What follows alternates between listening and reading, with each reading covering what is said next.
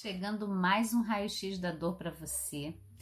E a gente, quando tem dor, a gente precisa conectar aquele momento daquela dor com algo que a gente está vivendo.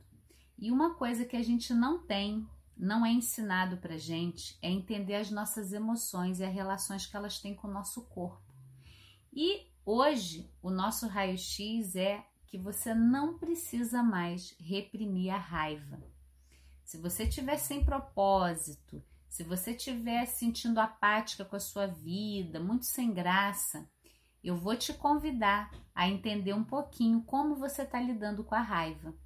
A raiva é um sentimento natural que nos ajuda a delimitar fronteiras. Raiva fala de limite, aonde o outro me invade, aonde eu invado o outro.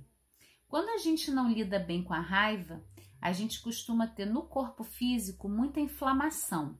A inflamação ela está trazendo para nossa percepção que eu já posso lidar de uma forma diferente com a raiva.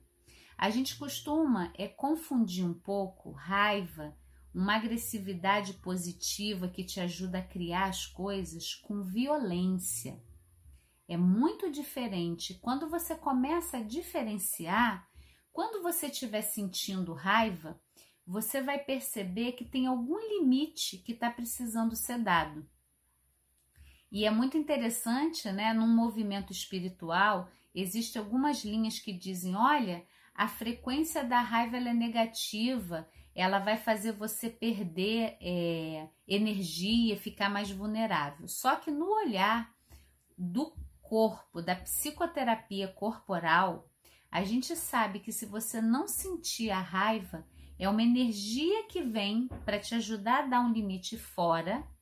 E você não dando esse limite fora, essa energia se volta contra o seu corpo, gerando inflamação, gastrite, tendinite, bursite, todas essas ites, né? amidalite, otite, sinusite, estão todas ligadas com a relação de limite e desse sentimento.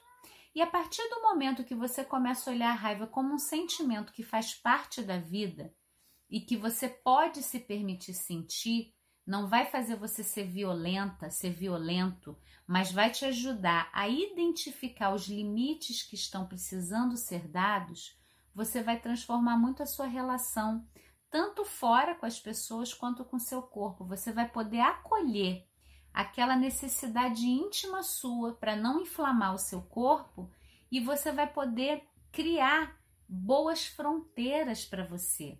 Então, isso é um, uma boa notícia para você começar a lidar com a raiva de uma forma diferente. Para você, quando sentir raiva, não querer desviar a atenção e correr para fazer outra coisa, ou dizer deixa isso para lá, ou explodir de repente mas ficar em contato com essa raiva vai ajudar você a entender que tem uma conexão com aquela dor de repente que você sente no corpo, com esse sentimento e construir boas fronteiras para você.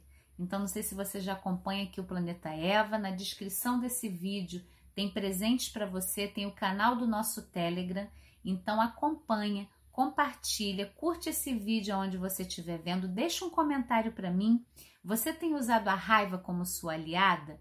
Ou você também traz essa visão de que a raiva é negativa, que não vale a pena sentir? Coloca para mim aqui como é isso para você, que eu posso gravar mais vídeo aprofundando esse tema, tá bom? Até o próximo.